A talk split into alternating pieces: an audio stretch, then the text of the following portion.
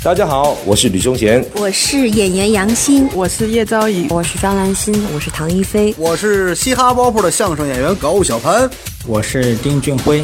欢迎收听一谈一唱。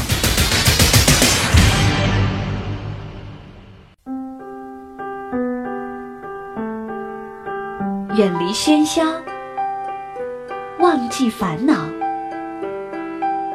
抛开身份，无论年龄，聊聊天，听听歌，将心灵放空。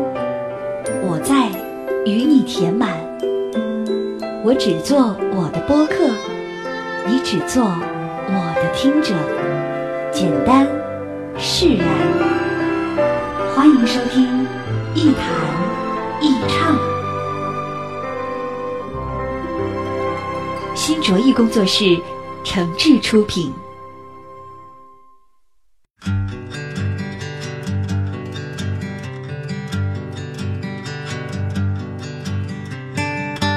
这里是网络播客节目一谈一唱，我是梁毅。在收听节目的同时，别忘了关注我的新浪微博梁毅一九七六，您可以把自己的意见、想法和感受随时随地的告诉我。前不久参加一个门户网站的周年庆典啊，顺带着有位演讲嘉宾呢，给大家讲了一下互联网营销方面的经验。其中有一条案例挺有意思，说他们之前啊给一个牛奶品牌策划了一个营销方案，这个牛奶的奶源很好，品牌也没问题啊，线下活动也做了不少。但是现在的牛奶品牌太多了，市场竞争也很激烈，那么怎么样继续深挖消费人群，找到特定的一部分消费群体呢？那就不能单纯的从牛奶本身来考虑了，得给产品加上点附加价值。于是经过一番的调研啊，这个策划团队就给这个牛奶选了这么一个定位，就是贵。什么贵呢？身份尊贵，品质尊贵，当然价格也昂贵。那一个牛奶为什么要这么贵呢？这个贵的定位来源于这么几个消费人群。一个是送礼的人，他不嫌贵啊，你看送礼的时候讲的是什么？讲的是面子，送的是人情。所以价格贵的东西一定要比便宜的东西更显好，让人觉得脸上更有光彩。第二是什么人群呢？是这个装逼人群啊，这个策划团队说的也很形象。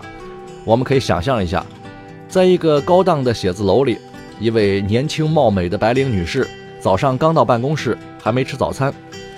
这时候如果她从包里拿出一个煎饼果子，还散发着香菜和大葱味儿，然后在众目睽睽之下把它吃掉，一边吃还一边啊擦擦嘴边的这个甜酱，这时候要是配上一包袋儿装的牛奶，再从这个呃脚上咬开一个小口，一边吃着煎饼一边嘬着牛奶，这是什么样的场面？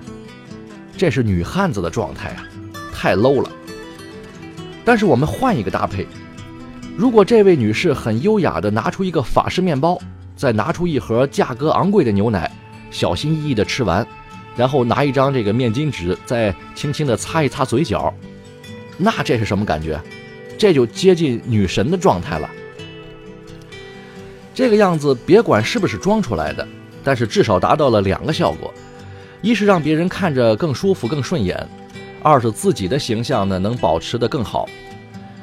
你可别小看这两个简单的效果，这对于相当一部分国产白领来说还是很有诱惑力的。所以贵这个定位其实并不是完全体现产品本身的价值，它更多的附加了人的自尊心、虚荣心、面子和身份等等多重的需求。而最重要的是，这个需求是人人都有的。你可能打死也不会喝这么贵的牛奶，但是你可能很在意自己的衣服是什么品牌的，抽的烟是什么价位的，下的馆子是什么档次的，等等等等。而且要是你有的东西或者是你的消费真的比别人高一点，我相信我们心里一定是有某种优越感的。这就是人性，是人人都有的需求。既然是需求，就需要得到满足。但是满足这个事儿本身很现实，我们总不能等自己真的住上了别墅，开上了跑车，成了美女们死了都要嫁的国民老公，才去谈这个自尊心啊、虚荣心吧。我们哪怕只是买了件新衣服，吃了顿海鲜，都想发个照片，呃，讨几个赞。哎，这就是满足，装也得装出来。人性就是刚需。我不说话，你担心；一开口，你又嫌贫。你说这柴盐油米酸甜苦辣，一般苦心考试总让自己搞砸，言多语失得，总有几句一不留神。唉，咱就这人插起门来，自己琢磨活这辈子谁能没错？谁让咱这么好的福气有时竟不觉得？春天花开，秋天结果，天伦之乐多快活踏实，别来虚的好事自然多磨。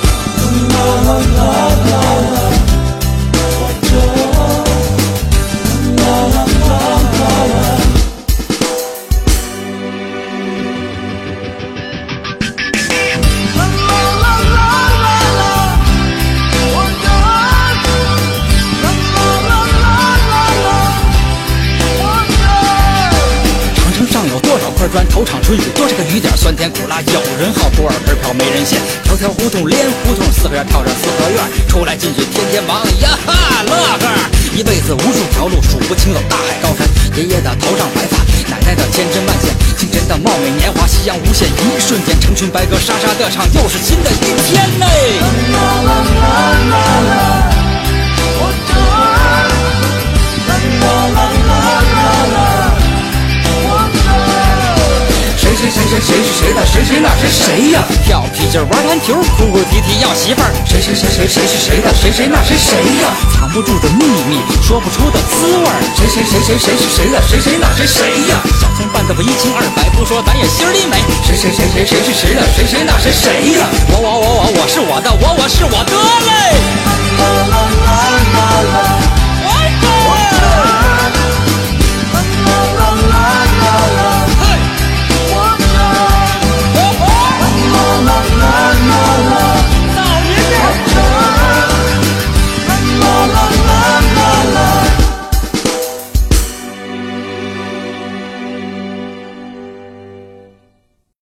大家好，我是潘晓婷，欢迎收听一谈一唱。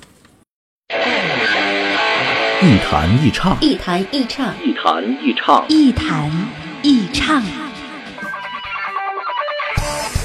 这里是一谈一唱喜马拉雅网络专属广播，欢迎下载喜马拉雅手机 A P P 或登录喜马拉雅网在线收听。您还可以关注新浪微博和喜马拉雅加微账号梁毅一九七六，随时随地分享好声音。好节目正在继续。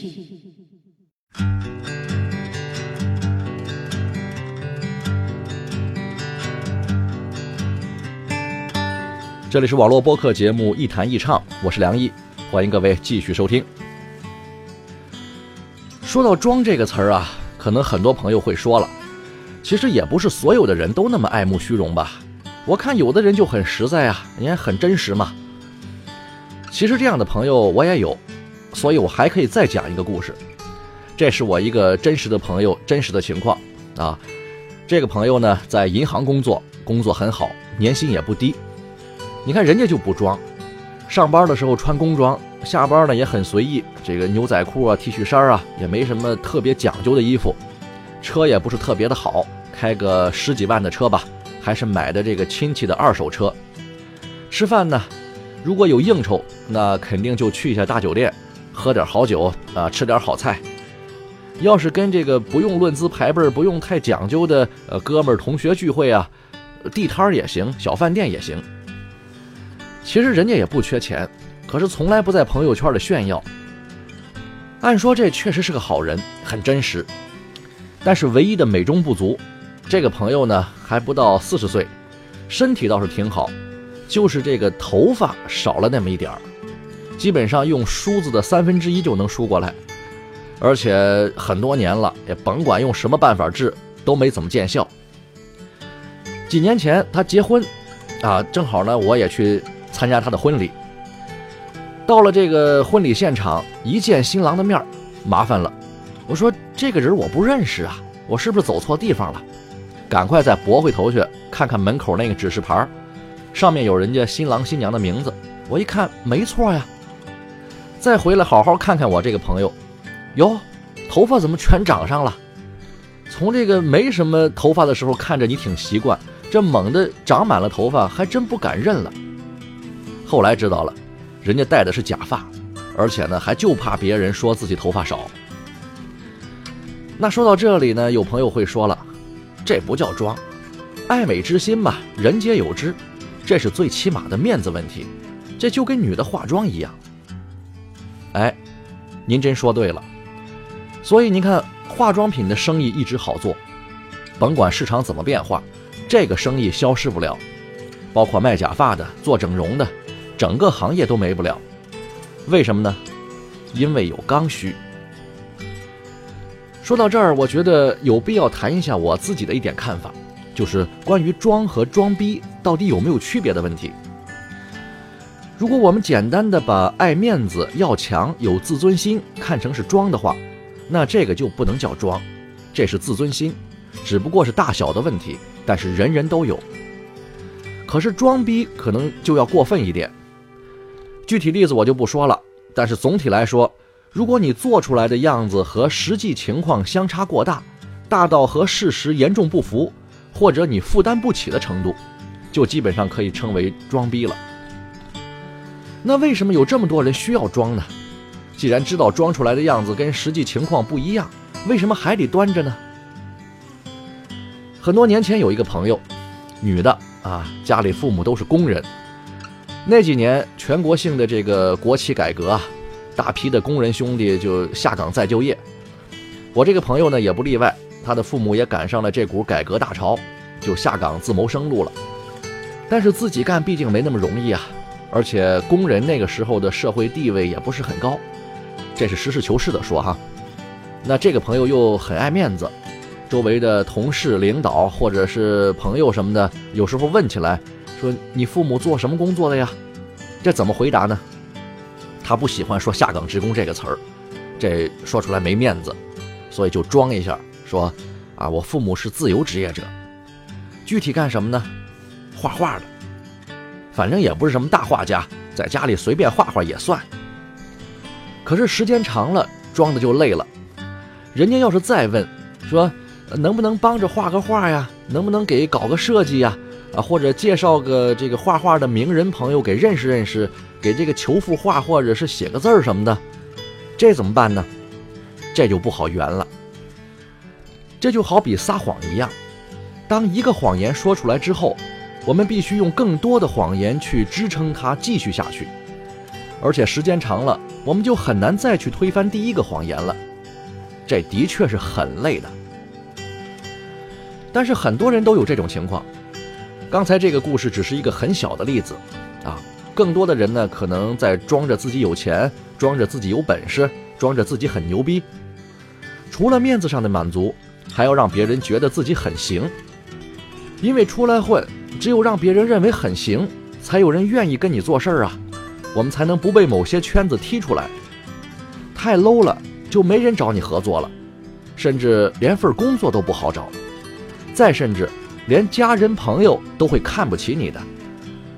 所以装这个事儿是有广泛的社会现实基础的，当人性的弱点和现实中的需求结合在一起，装就成为了一种普遍现象，是一种刚需，差别只是程度问题罢了。既然装是一种刚需，那就得装得像一点才好。具体实际的操作技巧和演练教程，请大家自行上网搜索各行业各场景下的装逼指南即可。而作为我个人，我也奉劝各位几句话。第一，请尽量修炼提升自己的逼格，这是装逼的基础的基础。第二，装逼不要紧，但请不要高估您的自尊心，因为自尊心只对自己才有价值，否则在装逼的路上，不知道什么时候就可能受伤。第三，不管装不装，总得干点实事儿。没实力的时候，做什么都让人觉得是在装；有实力了，怎么装都让人觉得羡慕加嫉妒。第四，请适当远离那些能把问题看清楚，表面上又不愿意戳穿你的人，比如金牛座，因为他们不是逼格比你更高，就是一直在装傻。最后祝大家逼格大升，团结友爱，互相栽培，羊年大吉。咱们下期再见。